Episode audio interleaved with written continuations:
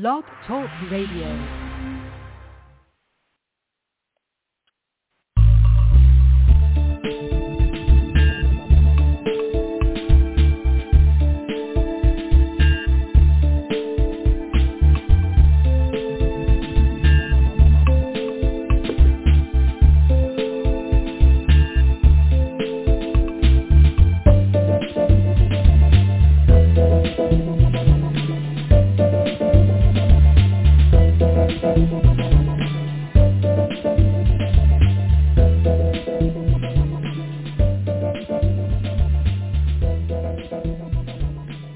Know that elders and others are losing their rights to liberty and property? Anyone can petition a court to have a person deemed incapacitated. What if that person is you? The adult guardianship system was created to protect incompetent people and their assets. A court-appointed guardian, sometimes a total stranger, can force you into a nursing home and sell your home to pay for services. Treasured belongings can disappear as you are drugged and isolated from loved ones. Why does this happen? Unfortunately, the courts don't have the funding to supervise and audit cases. A guardian makes all decisions on your behalf, taking control of your assets with little accountability. The potential for abuse is frightening. Luckily, not all guardians exploit those under their care, but when they do, there's really nowhere to go for help. The National Association to Stop Guardian Abuse, NASGA, is working to reform adult guardianship to return it to its once noble purpose of protecting the human rights to life, liberty, and property and ending financial exploitation of assets. Are you or your loved ones protected? To learn more, visit stopguardianabuse.org.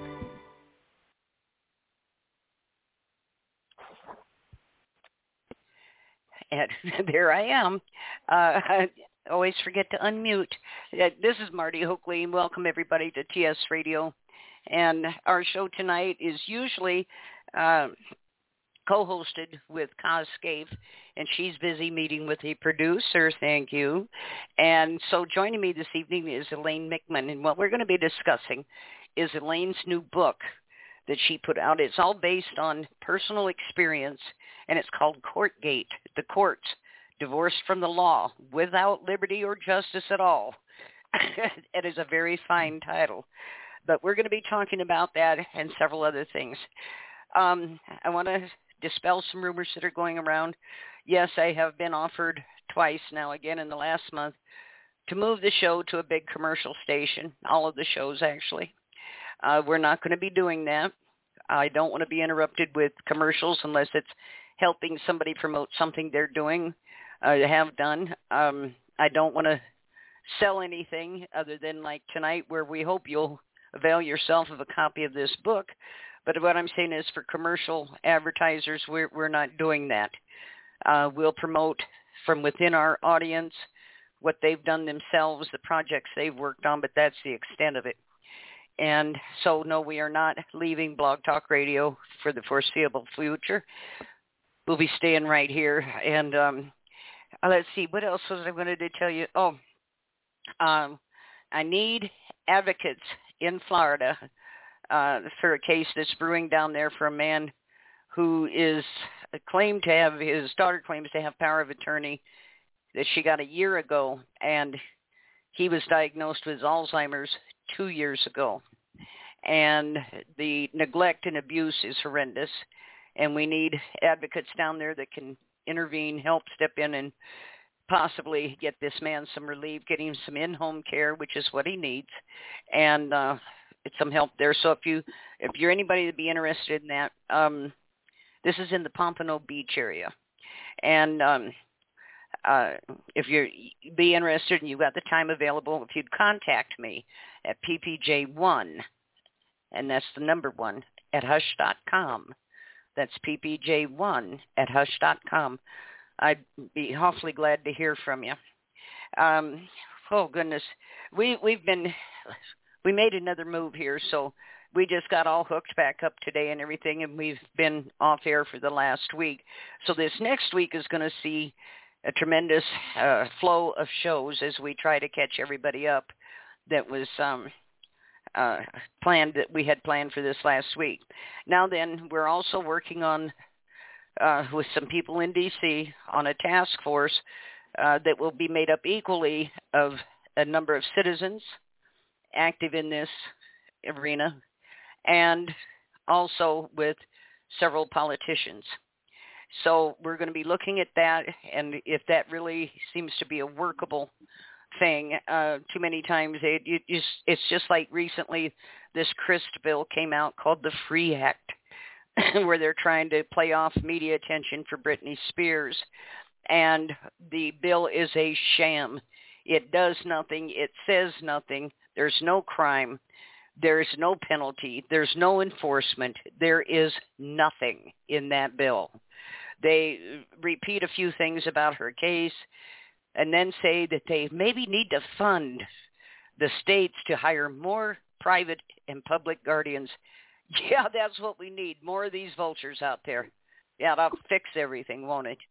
Um, this is just you, people when these bills come out. I know everybody gets excited, and rightfully so, I guess. See that there's any movement at all, but read the damn bills. There is nothing in them. I go back again to that 2019 Elder Justice and Protection Act, which was simply a reiteration of state and federal laws against wire scams against elderly people and mail fraud. It's the only thing never mentioned the word guardians or corrupt probate judges or any of the other insidious things that happen in probate. And uh, but dead in the middle of this bill, they were going to further empower and fund. And here's every agency we fight, and 20 more added to it. And this was the same thing with this Crist bill. It does absolutely nothing. It says, yeah, there's problems, and we know it. Uh, so we're going to hire some more of these people that are creating the problems. That'll fix it. Yeah. So, I mean, at some point, these people, not just the probate judges and the guardians and what other predators are running in all of this, but at some point, these people have to be held accountable. And it's going to have to happen in state. Federally, they are not going to do squat. As we've seen as bill after bill after bill comes out that is nothing. And I just got another message. I'll take what I can get. As I said numerous times, you got nothing. Are you happy with that? You got nothing. It just, it's absolutely disgusting. Anyway, uh, that's all the news I can think of right off the bat, and um, I'll let you know more about the uh, Citizens Commission, but we'll we'll have to work on that, and it's going to have to have some teeth in it, or it's not going to be worth doing. If this is just going to be a front piece, so you say, "Oh, we've got a commission, and they're working." Nah, screw that. Um, it's got to have some teeth in it, or we're not we're not going to support it. With all of that said, the book we're going to be discussing tonight, as I say, it's called Courtgate: The Courts Divorced from the Law Without Liberty or Justice at All by Elaine Mickman. And Elaine is co-hosting with me tonight. Elaine, welcome to the show. Oh, hi, hi, Marti. Good evening, and everyone else. Yeah. Yeah. yeah you're so it right on um, everything. I, mm-hmm. Well, Go ahead. That's just, uh, your book. I think lays bare the chronic problem here that there is no law in the court. There is no justice. There is nothing. This is a criminal racket. And nobody pays any attention to what the law is or should be or what they should have done. They don't care. There are other interests that are playing into this. And the victim is the loser and it, it yeah. just doesn't make any difference what evidence you have or anything else. Elaine, as a mm-hmm. background to your book, which by the way I read part of it, I got it just today, was able to get through part of it. You write quite well, and um, uh, but give everybody a background on what's happened here, what caused you to write this book. Um, well, actually, it's been a long journey for me that I never could have imagined. You know that saying, "The truth is stranger than fiction." Okay, so um, my case began back in 2003, and my ex-husband, you know, he had just deserted the family without any warning, never saw this coming. There was things, and you know, there's things when you in hindsight. But you know, when you get married, it's like through thick and thin. So you put up with certain things, and then uh, so he had filed for divorce in 2003. I knew nothing about the law. I mean, you know, just what you hear in general. You know, you know that there's custody that you have to work out in divorce settlements. All right, but I knew nothing else. And boy, did those lawyers and the entire court system, they had a field day taking an advantage and exploiting me left and right, charging me all sorts of money. And I just did not know. And I had no support system to really help me out. My father had recently passed away. My mother was, you know, suffering with her own, you know, she was there for me, but, you know, she couldn't do too much. We were there for each other, you know. So anyway, uh, before you know it, this court doesn't waste time. You know, they want to churn up those bills because they're work, they're all supported by the lawyers. You know, it's a little system working. They support each other. The lawyers, primarily the lawyers, put these judges into office, and and then the judges repay them when they're on the bench. With you know, they repay them through orders, favorable orders. And if you happen to be the party who is either connected or if you're the bigger paying party, you know, through your lawyer, that is, then you seem to prevail. There are instances where it doesn't happen. There are people, I've heard of cases where someone keeps paying and they keep losing. It's a bottomless pit. But typically, most people you would hear that, you know, the other side paid more or something like that. In any event, they dragged my case through the mud year after year uh, I had to go through custody litigation with with a husband who didn't even want any custody. He didn't want visitation. He testified in court he didn't want it. So that's the crazy thing in my case. Often you hear, hear about two parents fighting, you know, who's pulling the kids, you know, back and forth. Well, my ex-husband, my husband, at the time husband, he didn't even want visitation. He even withdrew his petition. He had stated that his lawyers told him he should pursue this uh, custody. So uh, we must have spent about 10 years litigating custody because those lawyers are churning up a big fat bill. And they and it's a, a crazy cycle. I was homemaker mom, basically dependent on support. So uh, my ex-husband's paying all his attorneys then ex-husband at the time, years ago, he had to pay me support. And then from my support, the attorneys were grabbing that money from me, you know, taking a, a, good chunk of it, at least 30, you know, between 30 and 40 percent of my support was going to the lawyers. And um, and then at the end of my case, uh, they really did a, a real what I call a judicial hit job, and left me with nothing from the court. They gave me nothing. And they basically kicked back my ex-husband. Everything he gave to me was basically, front, he fronted the money. And then they said, well, we'll get the, we'll return that. We'll get it back for you at the end. We'll just give your ex-wife nothing.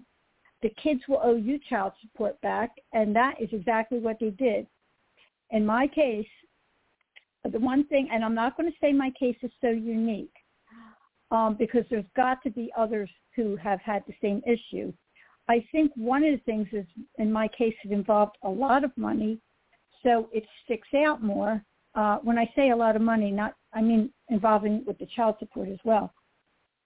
What they did was put a phony entry into the child support computer system, and I don't think most people realize that child support is very different from the rest of the state laws that apply in a family court case.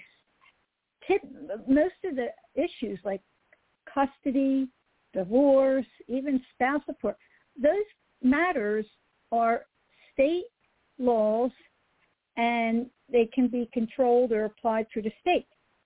But when you're talking about child support, they have um, federal laws that apply as well, and that's attached to the Title 4D system, which I know you already you know a lot about, Marti, and that falls under the Social Security Act. And the government, the federal government, gives funding, matching funding based on these child support collections.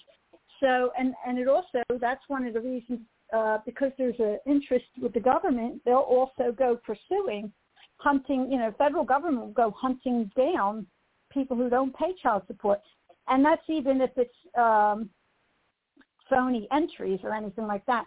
So what the court did was, even though my ex-husband was the one who had control of 100% of our assets, he's the one who was, if you want to call him the working party, because I was the dependent spouse. They ended up reversing the whole thing so that I owed him money. and what they they actually uh, reduced my children's support over the course of a number of years. I guess about six years, maybe um, somewhere about six years. They had my children pay their father uh, about two hundred and forty nine thousand dollars. So the children had to pay their a ten year old and a thirteen year old had to pay their father hold on, hold on. million. The kids, the kids had to pay their father. The, yeah, they did. Yes, correct. Yes, and I have the proof in my book. I have it there. Nobody, I can't get anybody to pay attention. I'll get further down the line. I'll tell you what I tried. Now they Okay. did not write a check. They did not write a check to the father. What they what happened was the uh, court or the domestic relations just took away, you know, reduced their support. The amount that they were supposed to get, they just reduced it down. It was like they were garnishing. In other words, the court system garnished their child support. Just like if somebody works and makes, let's say somebody works and makes $50,000 a year and then the court will come in and garnish some of their pay. Okay? So that's what they basically did. They were garnishing the child support. So that's how the children paid their father. Now, and when I say the children, you know, it was the child support's meant for them. It was in, you know, based on them. I guess if you want to call me, they garnished it from me because me or the children and either one, the parent, I'm the custodial parent and I was the custodial parent 100% of the time um, because my ex-husband, he fled the country back in uh, December 2002. So I've been raising my children all these years. He didn't want the visitation, as I said. He he said in the court under testimony one time. He said it in the hallway uh, with both of our attorneys. He said, "Tell the children I'm dead." I you can't believe this stuff, and I mean I've witnessed it. Anything I have in my book, I either have witnesses or I have the proof by um, you know records. So I it's not anything that's fabricated or anything of that sort. And um, okay, Elaine, this- Elaine, Elaine, I've got people asking several messages coming in of what state, Yes. county, what court was this? Okay, sure. I live in Pennsylvania, and I am in Montgomery County, which is just five minutes. Out, I'm just five minutes outside Philadelphia. If I look out my back window, it's Philadelphia. So right outside Philadelphia. There's about five different counties that kind of surround Philadelphia. And I could tell you that Pennsylvania does not uh, go by the rule of law at all. And I had multiple cases that ended up being collateral issues because when you go through this court system and they won't let you out, it's like an endless maze. It's a maze with no exit. Uh, you hire attorneys, the attorneys take your money, throw you under the bus, then they turn around and sue you on top of that, like they didn't get enough money from you. And uh, so then you end up with more litigation, collat- I call, you know, collateral issues. And I could tell you that there is not one case that I had uh, the divorce was the beginning of my court saga, if you will, but then I had collateral issues as well, and not one case uh, produced a, res- a an order or a result that was based on the facts and the laws. Not one. This court will make up lies. If the uh, opposing attorney didn't make up, fabricate stuff, then the court did. And well, so anyway, Mm. that is that. And then, so what happened with the child support then is after uh, when my youngest child was still in high school, he was only uh, he was 17, his last year of high school. Then the court or the domestic relations rather terminated his child support. So you have a minor child, and in Pennsylvania, uh, you child support continues until you're either 18 or until you graduate high school, whichever one comes later.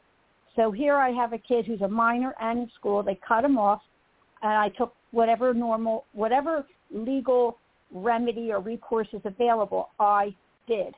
But it did not matter because everything's ignored. They rubber stamp denied. No, thank you. We're not interested. I mean, that's just basically how it goes. And uh, wow, it, you know, just, and and then um, now interesting also in my case was that uh, my youngest child is a special needs child. Um, you know, it's all documented. There's no, not, you know, this is not something that's minor either. He had an IEP that was, uh, you know, not a telephone book, but 41 pages in, in 12th grade. So anyone who has a kid who, you know, kids that may be like, let's say, ADD, I'm not discounting anything. You know, they might have a, an IEP with a few, several pages, but, you know, my son had a lot of uh, support systems in place. And um, here, so when you have a child who is going to graduate high school and they have certain special needs, now this is in Pennsylvania, you can get extended child support. It will continue. And the biggest criteria is if they're like not employable because there are lots of people with different uh, disabilities, but they are, let's say, employable. Uh, when they say employable, they mean gainful, where you can maybe support yourself. Uh, so I filed, uh, the, the court always sends out six months before graduation, the domestic relations in Pennsylvania sends out an inquiry. It's called an emancipation inquiry. In other words, will you, you know, is it, do you object to your child being emancipated? That means being recognized as an adult. They, their child support will terminate. And I timely filed it, you know, within that same the time period. And I said I object, and they're required required. It's not a discretionary matter. They're required to schedule a proceeding. And then, you know, at that time you would present, you know, records and proof and an argument why the support needs to continue. Well, they did not do that as well. They would not give me that. Now, I tried appealing everything, by the way. Everything in my case, I tried appealing.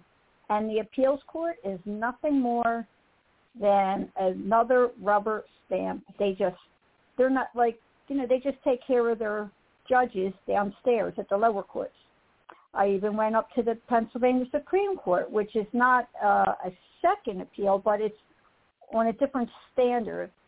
Like, did the courts, did they make a decision in your case that conflicts with a decision in another county or conflicts with the state law or the Constitution? You know, there's certain criteria, certain standards they look at for, well, the Pennsylvania Supreme Court rubber stamp denied me. They they didn't deny the um, appeal. They denied to take it because it's discretionary. They are not required to review your case. The Superior Court is required to allow you a first level appeal. However, at the end of my case, uh, one of my, uh, when I went through this matter with the child support when my son was uh, 18, uh, 17 rather, and he was in 12th grade and they cut him off. Um, I tried doing everything I needed to, and it ended up going to appeals. And at the end of it, um, they ended up quashing my appeal uh, in May, just this last May. They didn't even review. And the reason they didn't review is because I had records attached that basically it, it identified that bureaucrats and officials used my case to defraud the federal government. If this was a fight between ex-husband and myself, they don't care. They'll review it. But when you implicate the government or their buddies or their friends and their family, they can't let that go before. They're not going to have it on record. They have two choices. They either have to grant you an appeal and reverse everything, or they have to keep you out of court to not let it be on the record. And that is what they did. They not only quashed my appeal and wrote an order that I can never file again, ever, for child support, they also wrote in their order I can't even appeal it. And in the Okay, Pennsylvania wait a minute. Constitution, go ahead. How could how can they? I don't understand, and maybe this is what we're talking about. How can they refuse to review it to begin with, and then They can tell you you can't file again? Uh, or appeal. Why I can't can't you appeal file again? Or- Oh, oh because yeah. they said Why? Mother May. It's Mother May because they said so. Now in Pennsylvania, there is no reason because they said so. And child support, by the way, there are some people who say, "Oh, this is vexatious." In other words, you keep going in and out of court and bothering them. No, child support and child custody always modifiable. And in the state of Pennsylvania, they even have a rule that protects you. You it's it specifically excludes family court matters like this because certain things are always modifiable. Words, it can always be changed for some for a change of circumstance. So whether it's child custody or child support, and I believe uh, it may fall in there with uh, like alimony or temporary alimony. There are things that are always modifiable for changes of circumstance, yet they they denied me. And interesting is that there's actually another law in Pennsylvania. It's their internal operating procedures uh, that most people don't even look at because they're not working within the system. They are just parties. Uh, there's a rule. It's 210 Pennsylvania 63.1. And in that rule, it specifically states that the judiciary cannot uh, diminish, cre- they can't create or diminish any rights, substantial, substantive or procedural. So they have in the very own rules that they cannot create or diminish rights. They write an order to uh, order. They what I say is they ordered away my rights, and you know what they're kind of doing here. And I'm not the only one, Marti. I know other people. Okay, who they did this to. Now, some people will complain their rights are being violated. Okay, and I and I hear that, but this is a step further. This is they ordered away my rights that I don't even have the right. They reduced me to less than a human. Um, back in the uh, days of uh, a lot, of, I don't know who knows what, but there was a case from the 1800s. There was man. He was a former, uh, a freed black slave, an African American slave, and he was. And this is, I'm not bringing any. This is nothing about racial. I'm just saying. Well, hear me out, and I'll further explain.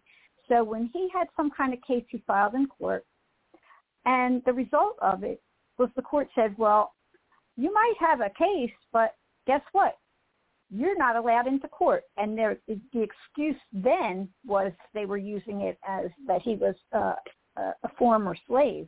So they were tearing his personhood. They were, you know, reducing him to less than a regular 100% human being. Okay?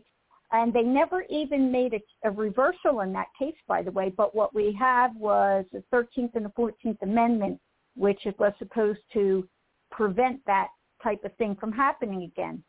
And so what I'm saying in my book is the courts are basically returning to a, a rebranded Dred Scott. It's not maybe because you're a former slave, because that's not the case anymore, but they're targeting certain people, you know, for whatever their reason, and they're deciding, we're not letting you go into court.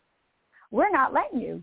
You can't even get into the court. We're taking away your access to the court. This is not about violating the rights. This is about we took your rights away. They completely removed them. And, you know, a lot of people don't want, especially during today's political climate, when you make a remark, they get, you know, all excited here, like, wait a minute, we don't want to hear this.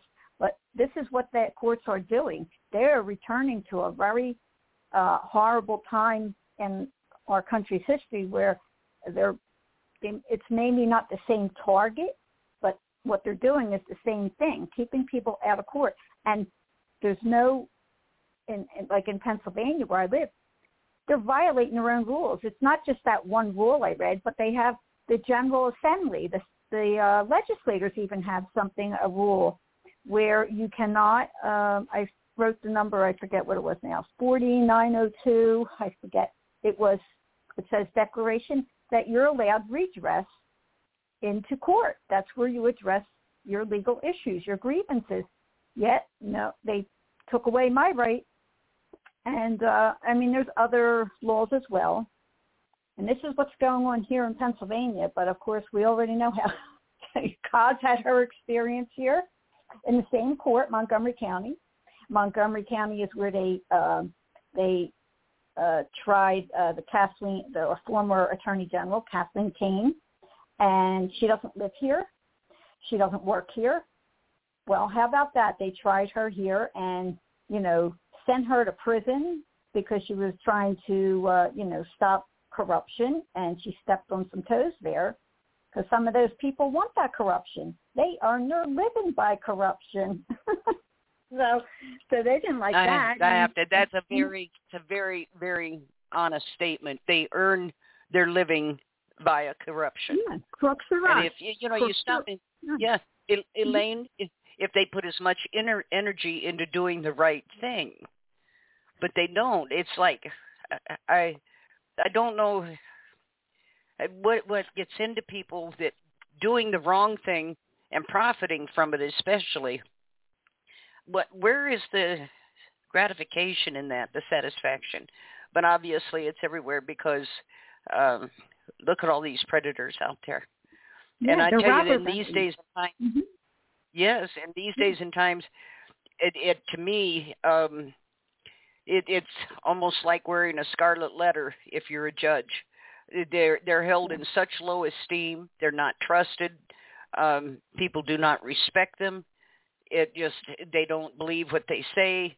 I mean, this is how far down the pipes this has gone. These used And to be the the pillars of society.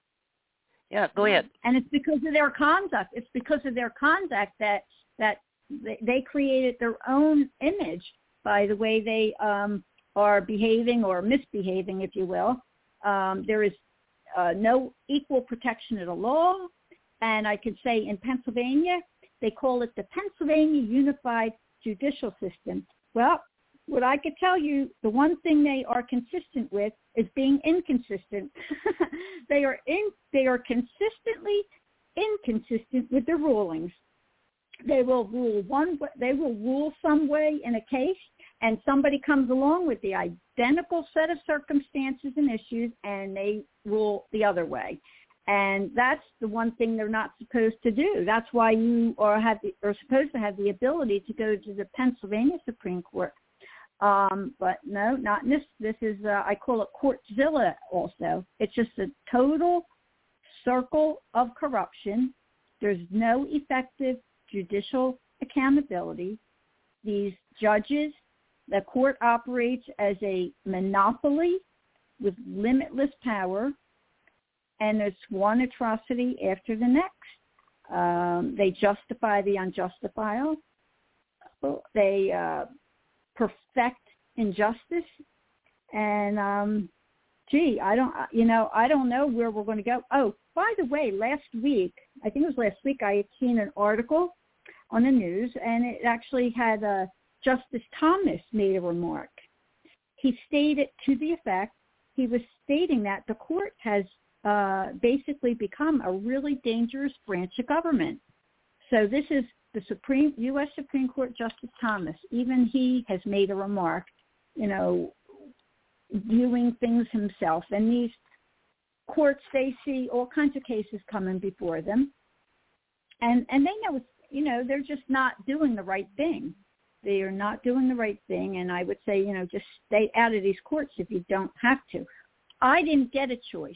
I didn't have an option because uh, my ex-husband would not settle. I couldn't speak with him or anything like that. I had no contact. He just like disappeared, and um, and you know the court, the, the the lawyers were dictating everything, and he just kept writing it, you know, writing out checks and paying them.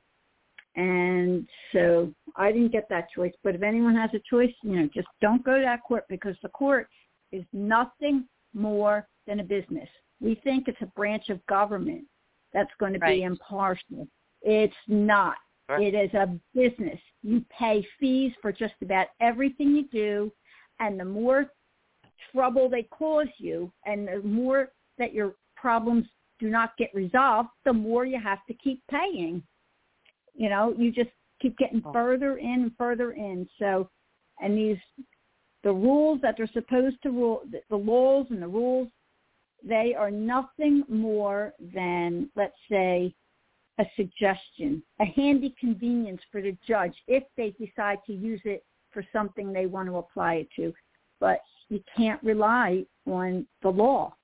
All the facts in my Right. case and all the laws, if you want to say favored me, and I end up with zero. Ex-husband gets a hundred percent of the marital assets from a near 30-year marriage. I have five children that I raised. I was a stay-at-home mom. Uh, I did graduate college, but you know, I ended up becoming the stay-at-home mom, and uh, you know, how how can you how, how can even parents two parents of their own welfare? There's usually something to divide, and they I got zero, absolutely zero, no spouse support, and I told you the result with the child support, and they they're Right. showing on the records they they have the court system they have the court computer system looking like I still owe my ex-husband over three hundred thousand dollars. They have that system because just- all they have to do, yeah, they can just they tamper with the system. All they have to do is type in anything. And what's really terrible is they do this in other uh areas of the government too.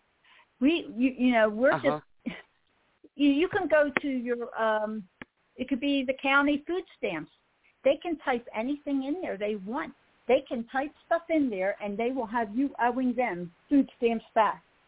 This is what's going Oh, on God. and there's no yes, yes it's happening and there's no oversight. There's nobody to go to. It's a vicious circle.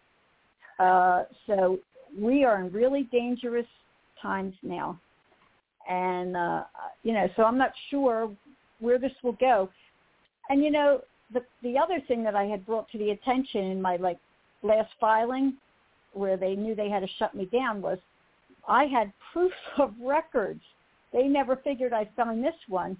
The court was maintaining two separate sets of income records for my ex-husband. The one set Oh. is the one where yeah, every time I went to a hearing, oh, you know, they say this is how much your ex-husband makes. You know, he's crying. He's he has no money, and and then yeah. so they can write these small child support orders, and then and then on top of that, they were uh, garnishing uh, a lot of it to give him money back, kick, give him a kickback. But then I happened to find another record, so I print it right from the computer that's in the court. You know, it's for the public. It's open to the public Uh-huh. right from their computer, and it is a record from another government place showing what his income was. And I thought, isn't that interesting? While I'm sitting in uh, the like certain years, I'm sitting in the domestic relations office or having a hearing or something for the child support, and they're putting down X amount of dollars that he makes, and then I have the other records showing, oh no, no, he was making, I don't know, tw- 10, 20, 30 times. Well, you know, my ex-husband was making four and a half million dollars a year, and they're- they'd be saying, oh, he makes like a hundred and fifty thousand a Oh, year or wow. something like that. I mean, it was excessive amount of money, and I, you know, in my book I have in there where he testified in the transcript that this is his back. This is in February of 2012. He had stated that he had paid out five million dollars for legal fees and things. Now, Oh, really? how could he, yeah, how could he have had five million of legal fees at the time? And we both had attorneys that were kind of the same price ranges.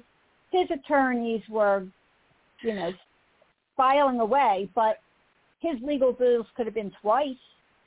How could his legal be, bills be five, six times my bills? They could not. The Yeah. only way, the only way is that there's a big chunk of money going somewhere else. Right. You know, if money Right. was being funneled through the lawyers, you know, and I can't, let's say, prove that, but wh- what's the explanation for him having bills mine? Uh, it's not possible unless he's now. Then Right. it's uh, bringing me up to 2018 uh, when I had some kind of an appeal pending. I get these two different letters from two different Pennsylvania Supreme Court justices, and indicating Mhm. that um, they received like in-kind gifts and contributions from the other side. Now they go through the lawyers. Oh, So, but here's the interesting thing. Think about it. All the lawyers, all the law, primarily the lawyers, are donating to these judges. That would mean every person who has an appeal from a you know using a lawyer, they'd all be getting letters. But that's not happening. right.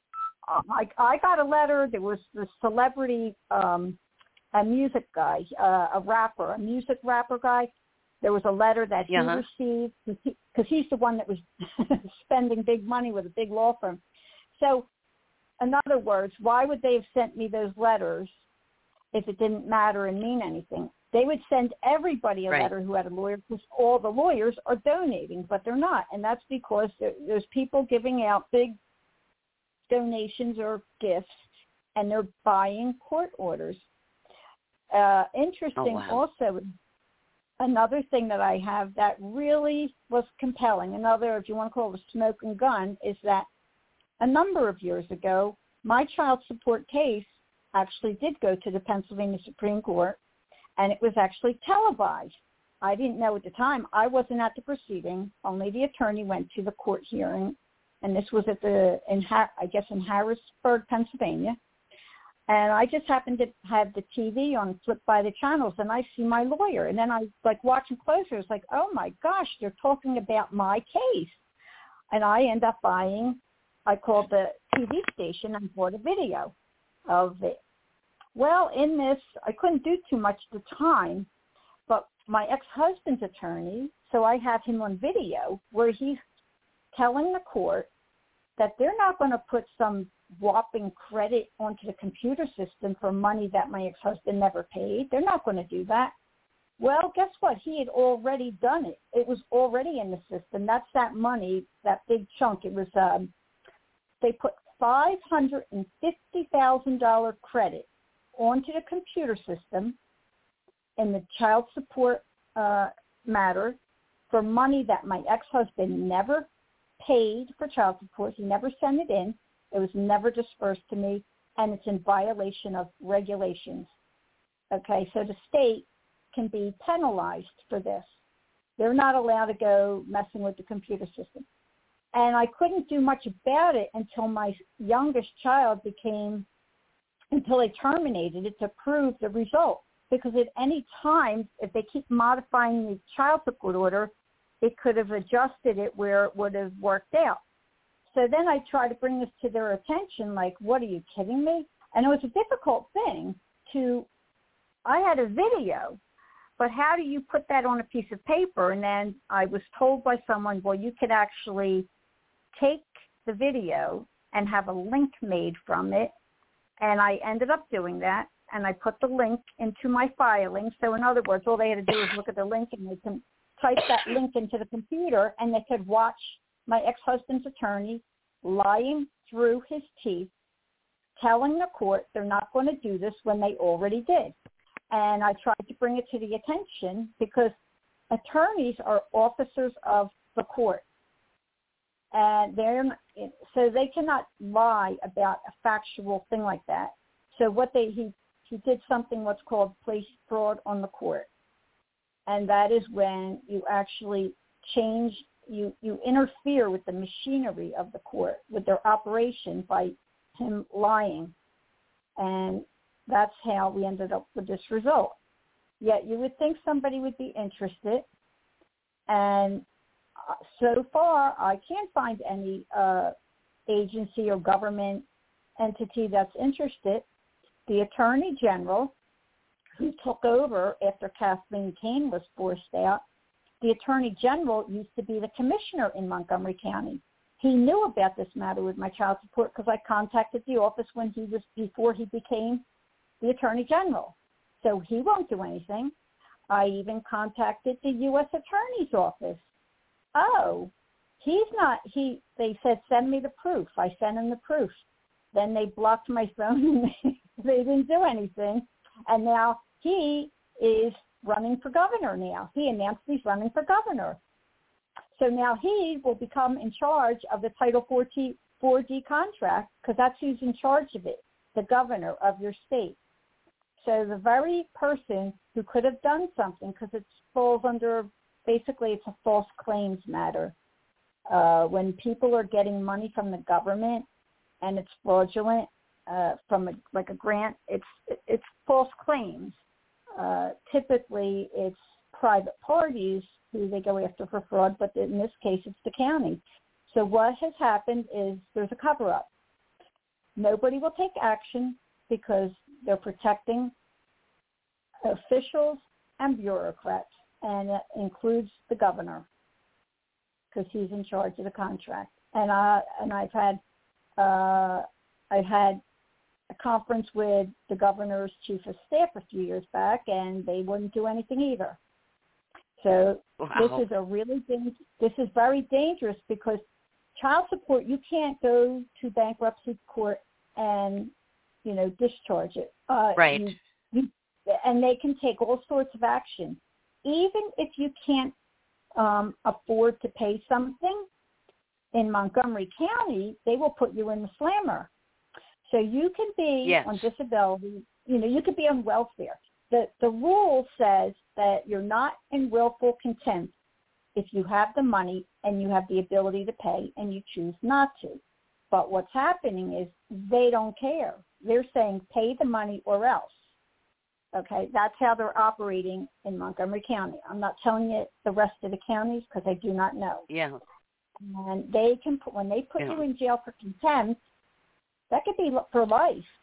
They don't have guidelines. Yeah. If you rob a bank, if you rob a bank, there's like guidelines how long you're you can be in jail. But contempt, oh, they could throw you in the slammer for life. So this is really, really dangerous times. We have no oversight, and we well, and on that, uh, mm-hmm.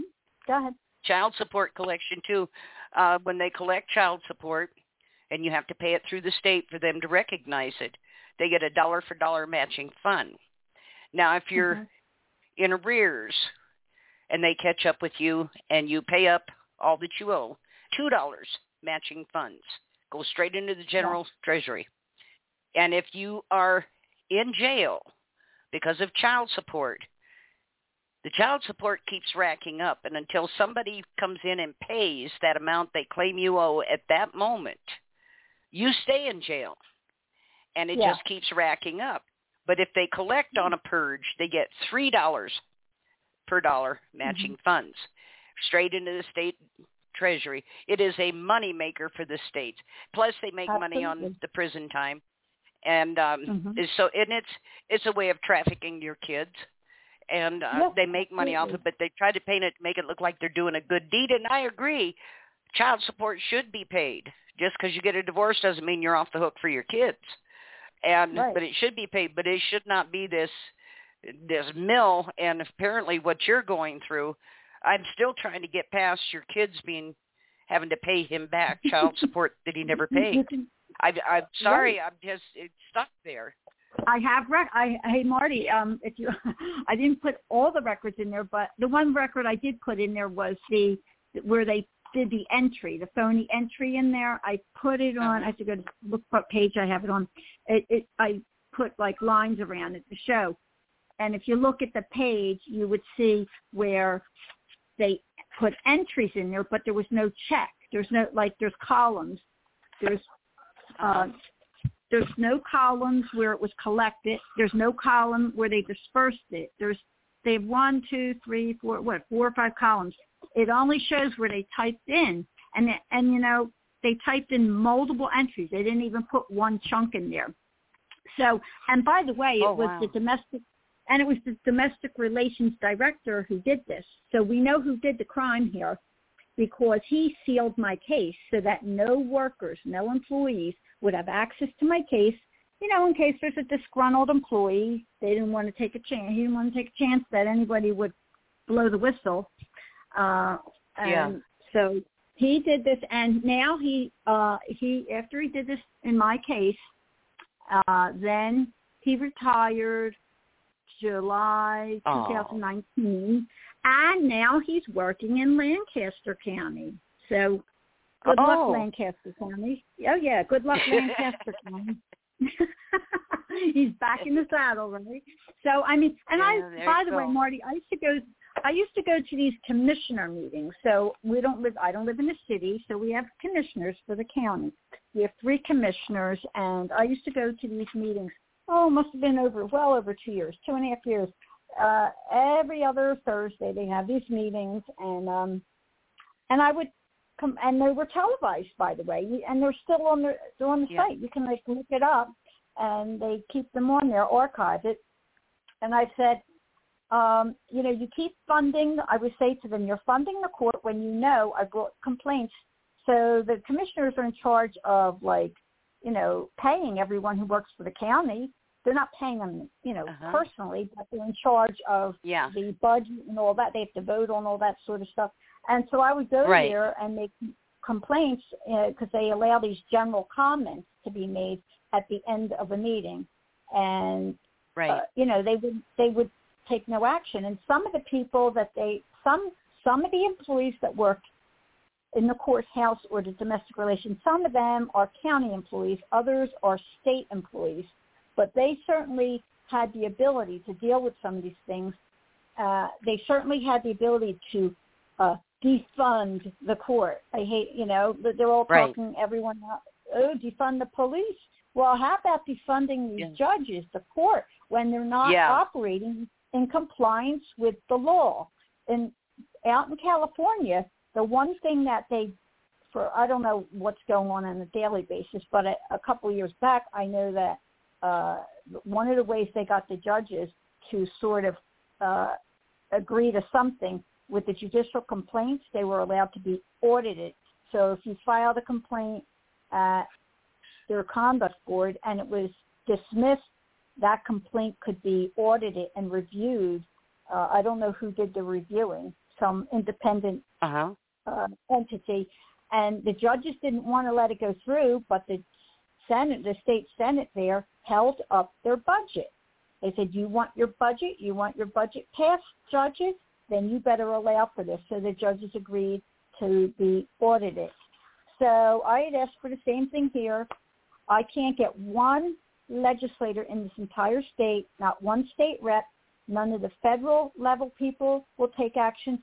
They will not make any adjustments. In fact, the uh, the head of the judicial or the what is the judicial committee, the state senator in Pennsylvania, who's in charge of the judicial committee, had the nerve to say not only uh, well, she said it to her employees, to me and also to my state senator, she said she thinks the judiciary is just fine.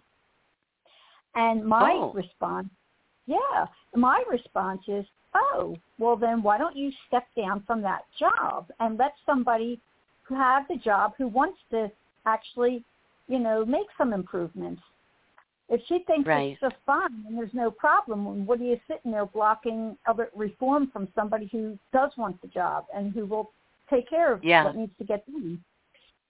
And you know, there's a lot of things they need to do. Um, the judicial conduct boards are they're dysfunctional, they're ineffective. They need term limits for these judges, not 10-year terms. Um, there's no transparency when they run for reelection. Nobody knows about all the Right. complaints that are filed against them. Uh, you know, these terms shouldn't be more than five or six years and limit it to one term. If you put these people in office for life, you know, forever and ever, they make too many connections. They have too much power, and it just gets worse and worse the longer they're there. They really, Yeah. and Marti, they need- to uh, reduce their retirement age. Now, I'm not saying everybody in the country has to be retired at a certain age, but think about this. You have a judge who's sitting on the bench. We don't know their condition. People have onset Right. of the issues, and the onset doesn't mean that you're completely not capable, but through the but right. maybe maybe you're good for a few hours. If you want that judge on your case, because my judge who sat on the the judge who sat on my case for my divorce, he fell asleep on the bench. He was asleep, fell Oh, asleep Oh, good God. uh, and this is for real. My attorney had to. Nobody, you know, they were afraid to. They were embarrassed to say something. So my judge just blurted out real loud, "Judge, can we have a recess?" Like hoping it would wake him up. And the judge was 66 years old at the time. He is still a judge there. He's a senior judge. Oh my he's God. 70 yeah he's 78 years old and he's still there he doesn't have the same caseload they're limited um but they increased the age for retirement from 70 to 75 by tricking the public and uh, the way Oh, wow. it was voted on that nobody in nobody in the state understood that the retirement age was 70 for a judge and they put on the voting ballot, should we limit the age of retirement to 75? Most of the people didn't realize that they were voting to increase the retirement age. They wrote it in a it was trickery and it was even written about in the newspaper that it was, you know, it's trickery. And these judges, now Marti, who who wants to be working all these kind of hours at that age? I mean, don't don't Yeah. people want to be at a golf course on vacation, enjoying, doing whatever they want? It- really, yeah, I laying mean, you know, somewhere, taking it easy. Yeah. yeah, like Yeah. social. I mean, only somebody who want they want that immunity. They want to go straight from the court Mhm. to the coffin, court to coffin to always have that immunity. These judges should have to have malpractice insurance. Uh, Yes. You know, they I, there's and and why is it? Why is it that when a judge does get caught occasionally, and it, and it's got to be pretty bad. Uh, like we had this scandal called Porngate uh, about six years ago or something, where the judges got caught. They were sharing, emailing pornography around on the government Yes. on our you know, computers. And so the one judge kind of was really forced to like, he didn't even want to, but he was kind of forced to uh, resign, if you want to call it, or retire. Well, Mhm. he, even though he is resigned or retired, he reti- he left with a big fat pension and all his benefits. Uh huh. And then and then about a year later, he took on another job as being like a uh, some sort of uh, mediator or arbitrator or something like that. You know, I, it might have been like a private type of thing where he took a, Yeah. a you know something where people agreed to arbitrations, and he might have been like an Yes. arbitrator. But he didn't lose his whole life. Now, my job was homemaker, mom, domestic manager, all those sort of a whole laundry list of jobs that I did, employed by, if you want to call it, my children and ex-husband. I didn't get a paycheck. My retirement was, let's say, if you want to call it divorce settlement, because everything was in our businesses and so forth.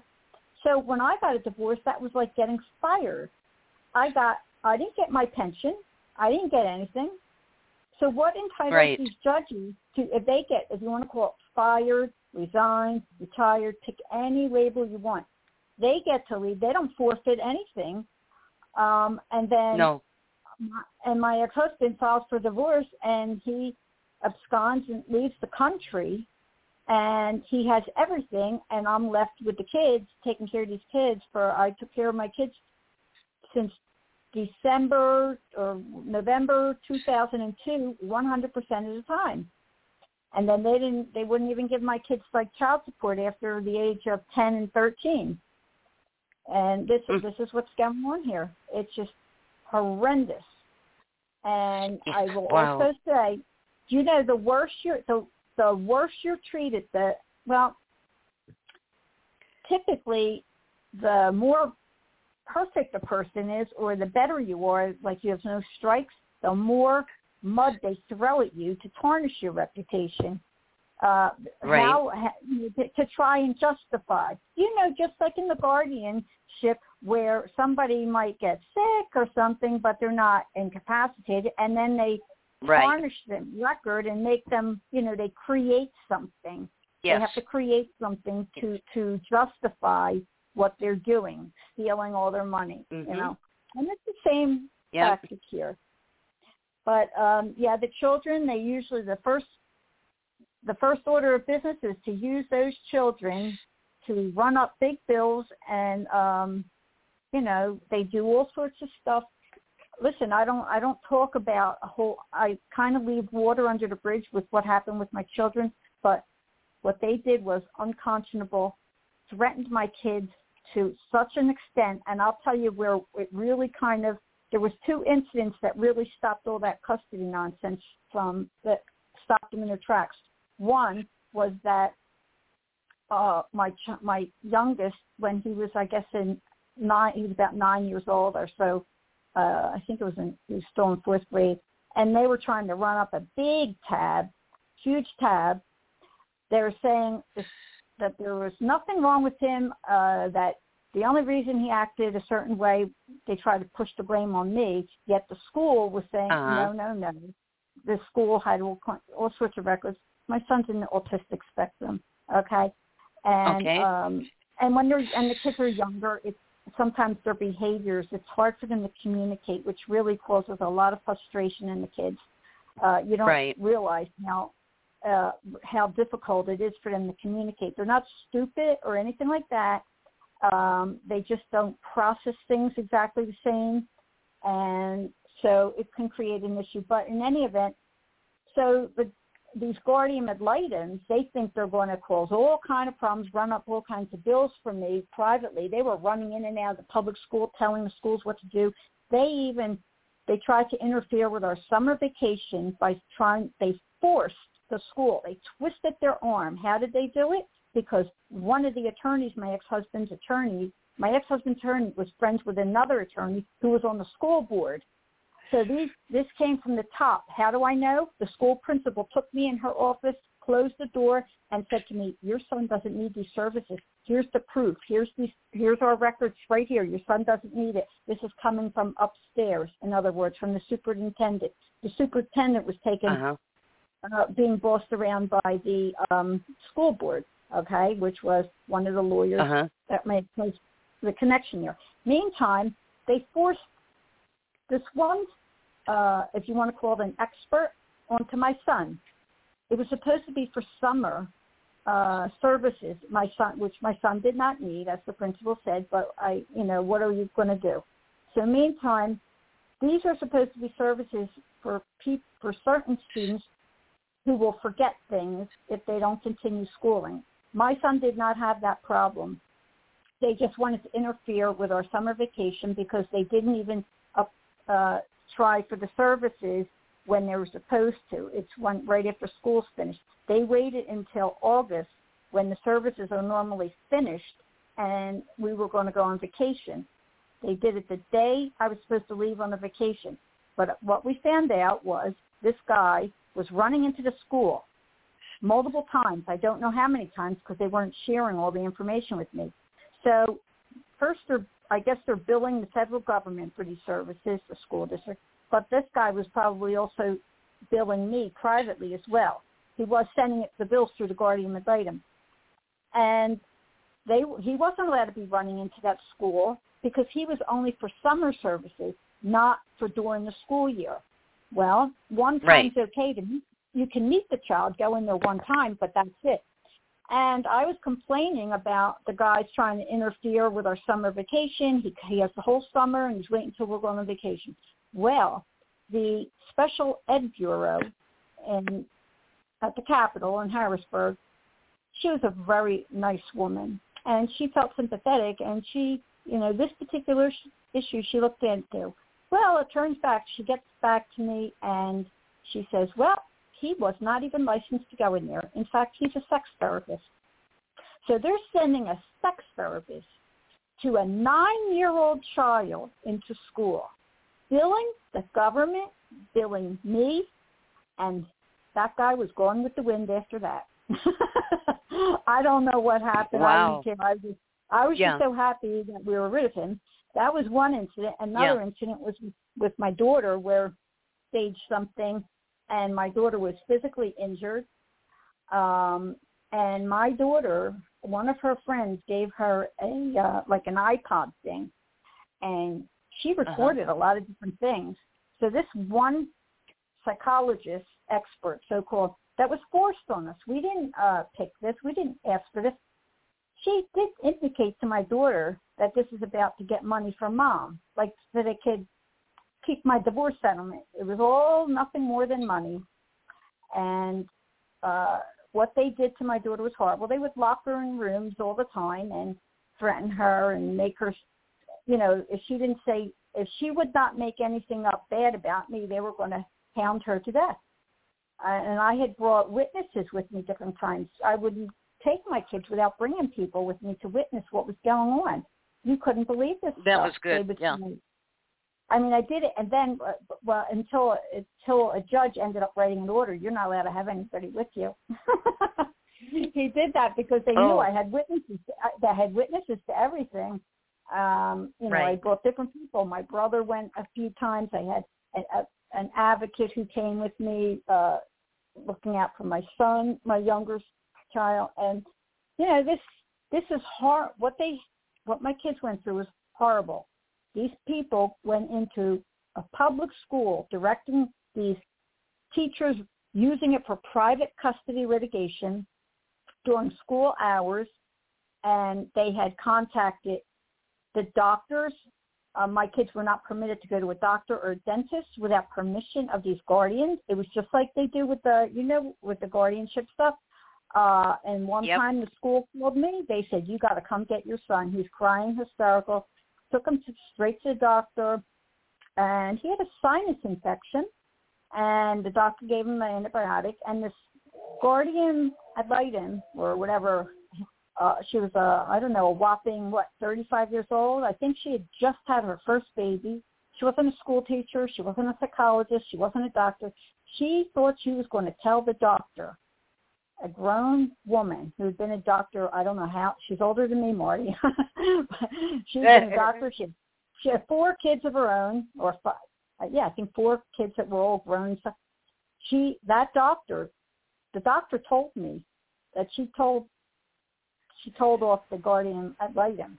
Like, don't you tell me how to be a doctor. And, um, you know, they shut, she shut her up. Thank God I had a doctor, you know, the pediatrician Yeah. who uh who had some backbone. You know, I was lucky a couple of times because uh most of the people just rolled over and did anything. These guardian ad litems, they sent a letter to three or four different police stations surrounding my area saying to not show up if I ever called them because there was domestic violence in our case. And um and Oh. when my kids were younger by the way, my children had my ex husband had lost them, the children, multiple times. Even when he had supervised Lost visits. them. Oh, he lost, lost them a few them? times. Yeah, a few times he lost them. He uh one time he lost my son for half an hour at the zoo. My son was like trying to climb in with the bears. My daughter told me, Oh my God. and she was uh, and she he was two years old. My daughter was five, and ex-husband and the uh supervisor said, "Don't tell mommy." I mean, you know, Yeah, another time my son was injured. My son was returned to me. He was just on his like third birthday with a bloody fat lip, and I said, "What happened to him?" And they said, "You did it." I said, "What are you talking about? It was with you. How could I do this? Are you crazy?" Yeah. I mean, this is craziness, the stuff that happened. And after that incident, my ex-husband withdrew any kind of custody petition, and he did not want to see the kids. He was he knew he was not in condition to see them. He didn't want to deal with it.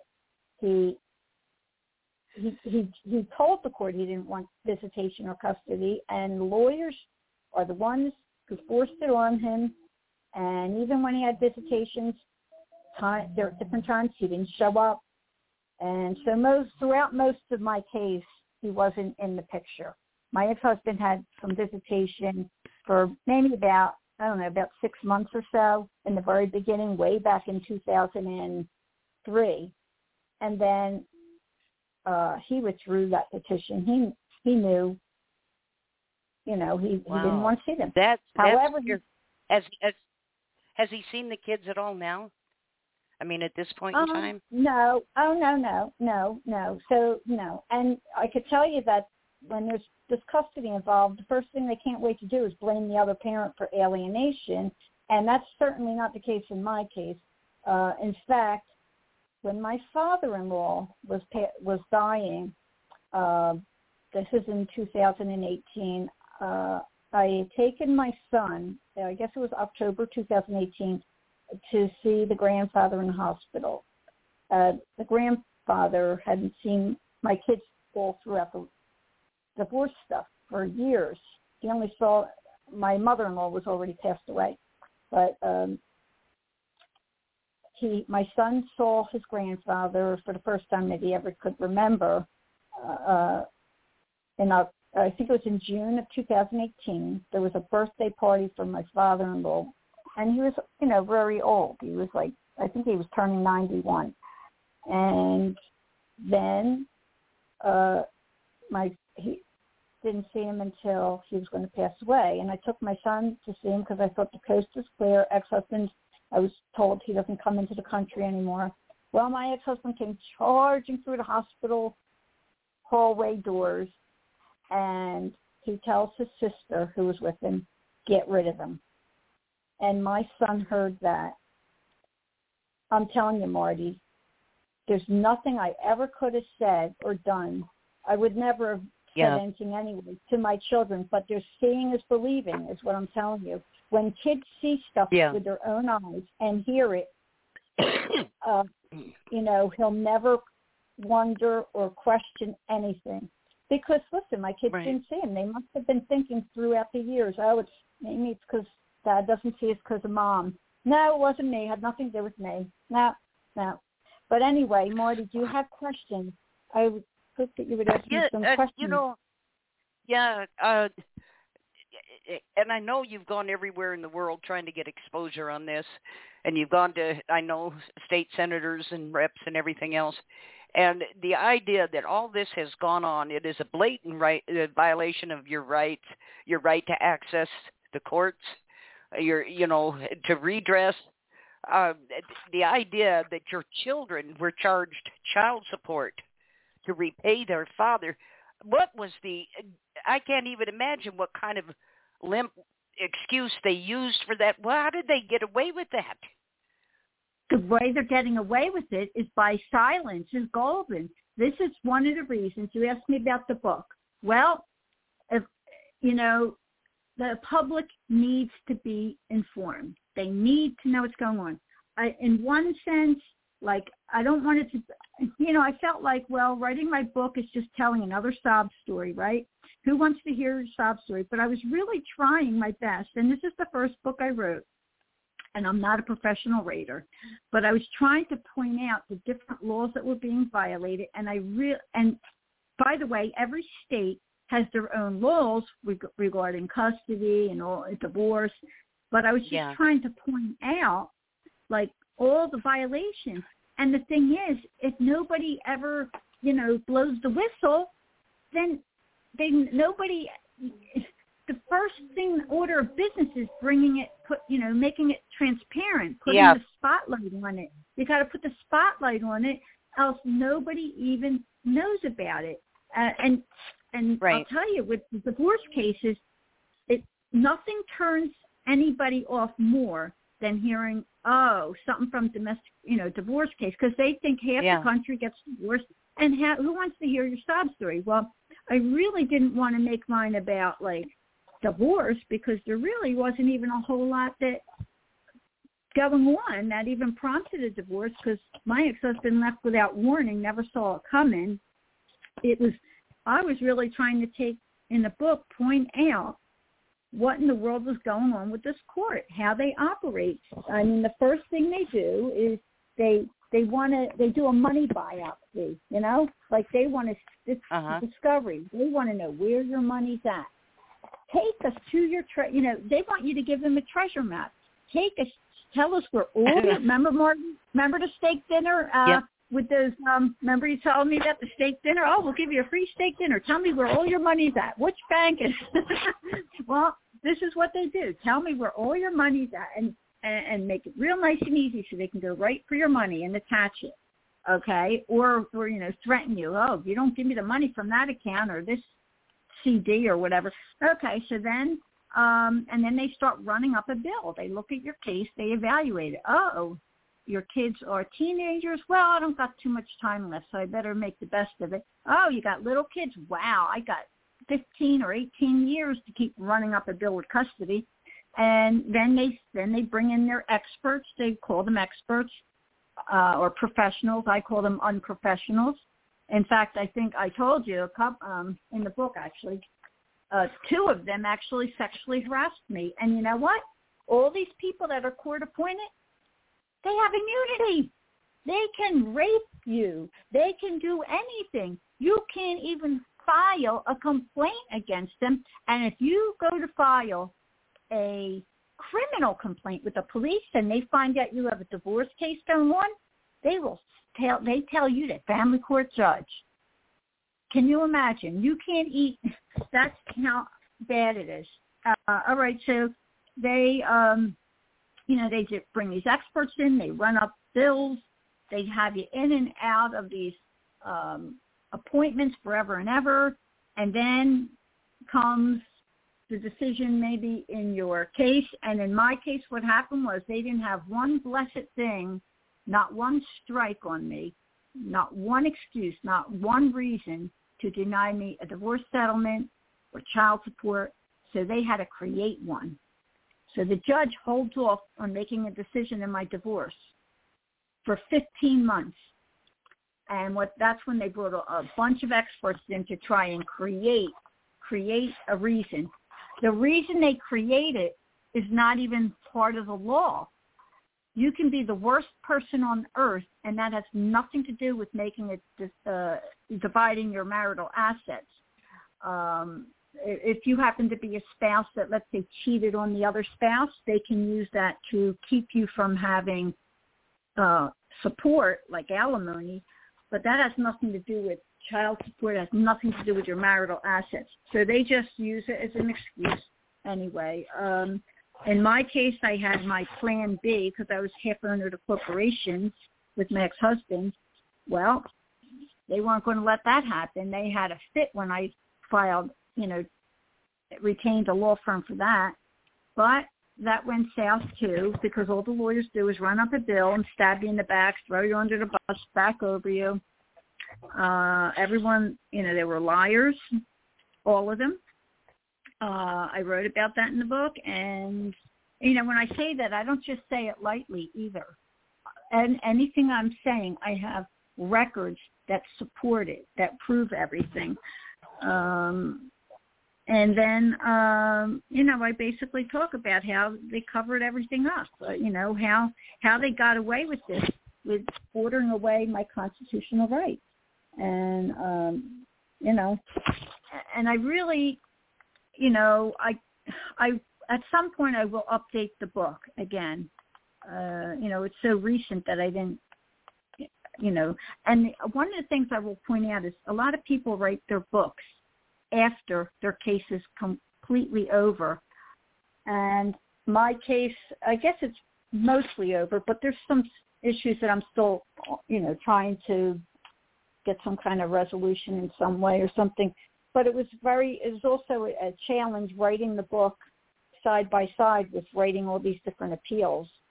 And no attorneys, by the way, in Pennsylvania, uh, when you're dealing with family court, the attorneys by law, they're not allowed to represent you unless you pay them. They can't take a case on contingency. So if you have one spouse who doesn't have income, you can't even hire an attorney.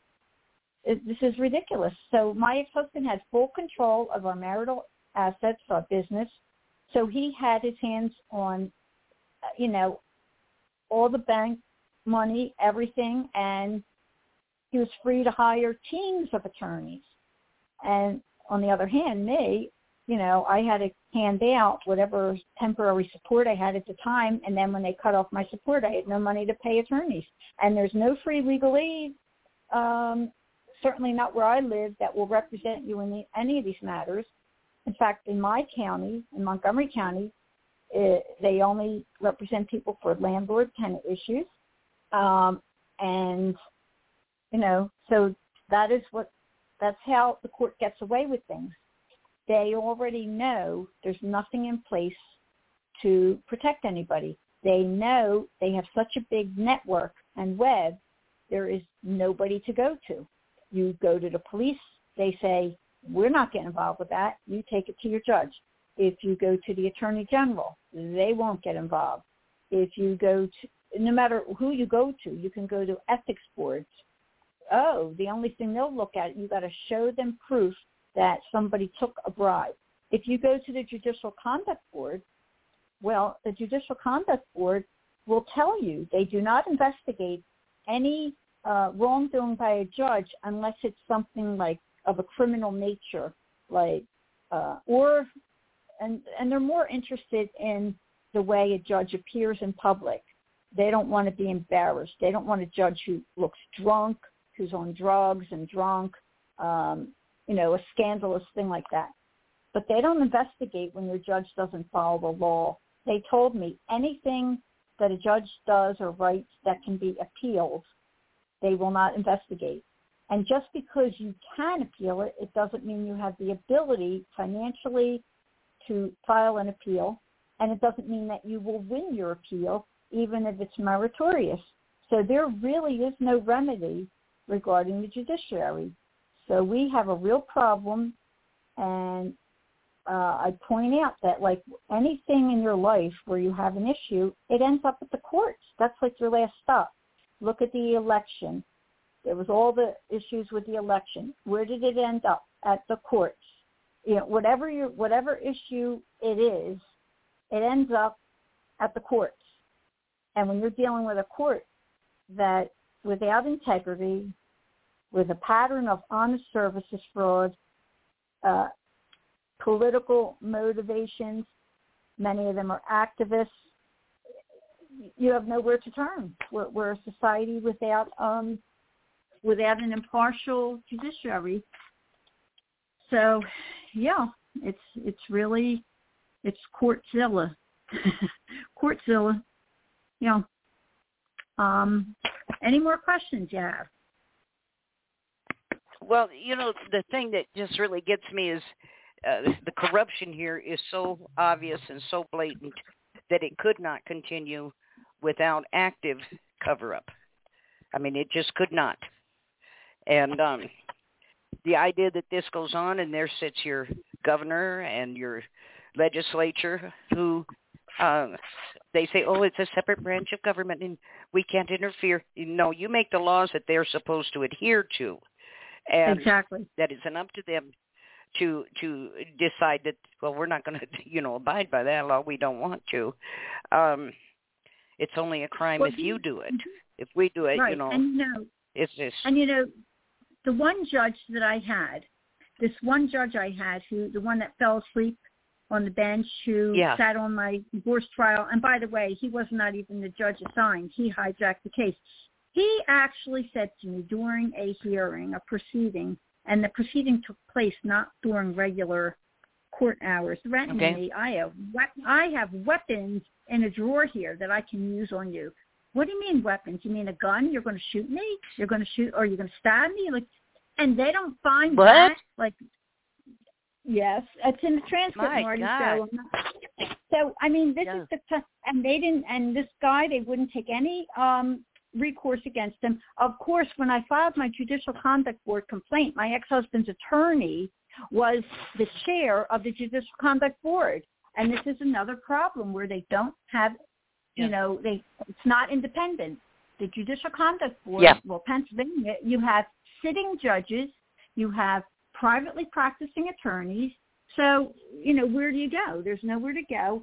And you know what? Yeah. I, I also remind you and uh, you know, listeners, you know, think about like Twitter and Facebook. It starts out with a few people and it goes on. It snowballs. It gets worse and worse. So this is my case. Yeah. But this, it's not like, well, we just got this one lady, you know. No.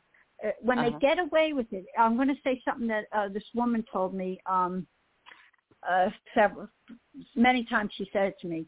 She said, Elaine, they start out small or with a few people and they get away with it a little bit of money and it gets more and more and more. Or it starts out with a few people, Right. gets more and more and more until it's everyone. And that's the danger. And you would think that there would be more organizations who would step in, recognizing when you see how Twitter started out and Facebook, those type of things, where they would put Yes. you in Facebook jail or whatever they call it, you know, if you said Yep. something they didn't like. And then before you know it, they were jailing, you know, kicking everybody off Right. when you don't stop it in its tracks. Yeah. So I really, I really hope that some people like if, and by the way, anyone who does like Kindle, you don't have to pay. Like I don't know how to do all these technology things, and I don't have Kindle. Anyone who has Kindle, the book is free to read. You don't have to read it cover to cover. Like, you know, Yeah. you know, not everyone has time to sit down and read a book, um, all those pages, but Right. it's free to read on Kindle. Um, and you know, and then if if you if you just buy it separately, it's it's not real expensive if you want to look at the Kindle. I'm going to try to get it into some like libraries and see if I can. You have to get it into Yeah. like a catalog. Um, you have to. It's not so easy to get into libraries, um, but I will try, and I hope that some people Yeah. can take a look at it. Um, listen, you know, it's not, I'm not the only one. You saw Christine, uh, Marianne. They, they wrote books. Uh, Marianne's in Pennsylvania Yes. also. Remember Petrie? She's Yes. in uh, Yes, PA. yes. She's on Pittsburgh.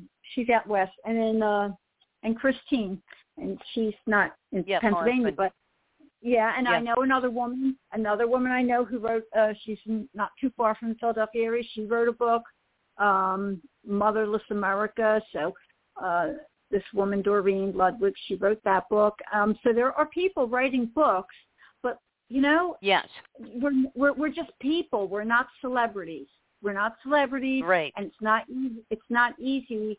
Who would even know to look for these books?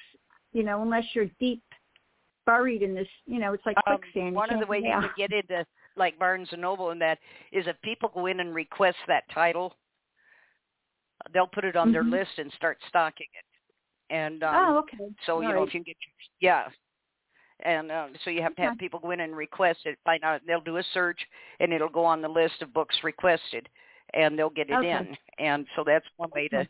To do it. And um, but we got about two minutes left here. I want to thank you for coming on. This has been a gripping story. And that you survived it is a testament to your strong will, and that you wrote this book. And I say, it's quite well written. Um, just uh, uh, I I just don't know what to even say about this. I this is so. The corruption, the abuse of the courts, uh, the malfeasance, the threats to your person, and yet these people are still on the bench, and nothing is done to rectify this. And I think this is a prime example of how that far down the drain our judiciary has gone. Like I say, people no longer respect it um it's basically a black eye to say you're a judge um because it all it says to the person hearing it is you're corrupt you actually Yeah. are not i'm sorry you carry the label with everybody else but um, yes, right. elaine i want to thank you for coming on this has been tremendous and we will be following up with you and then i got some things i want to talk to you too about offline i'll call you tomorrow um yeah, and I'll tell you, and, thanks and for people, coming on and and everyone look out for book two. Book two is going to be coming soon. Yeah, there you go. Um, There you go, I mean, girl. There you go. yeah. Keep doing it. And um, all right, everybody, thanks for tuning in. Had a nice audience, and uh, I'm always glad to see that. And for those of you who sent questions, I appreciate that too. Oh, um, and we will Marti, be having one- a chat room. Yes. Mhm. I was going to say one Yeah. thing, Marti. If anybody wants to contact me through you or through your radio, they're free to do that if anyone's interested in getting in touch with me. Okay? Okay. All right. Yeah. Um, we've got four seconds. Everybody, thanks for tuning in, and we'll have to say good night. Good night.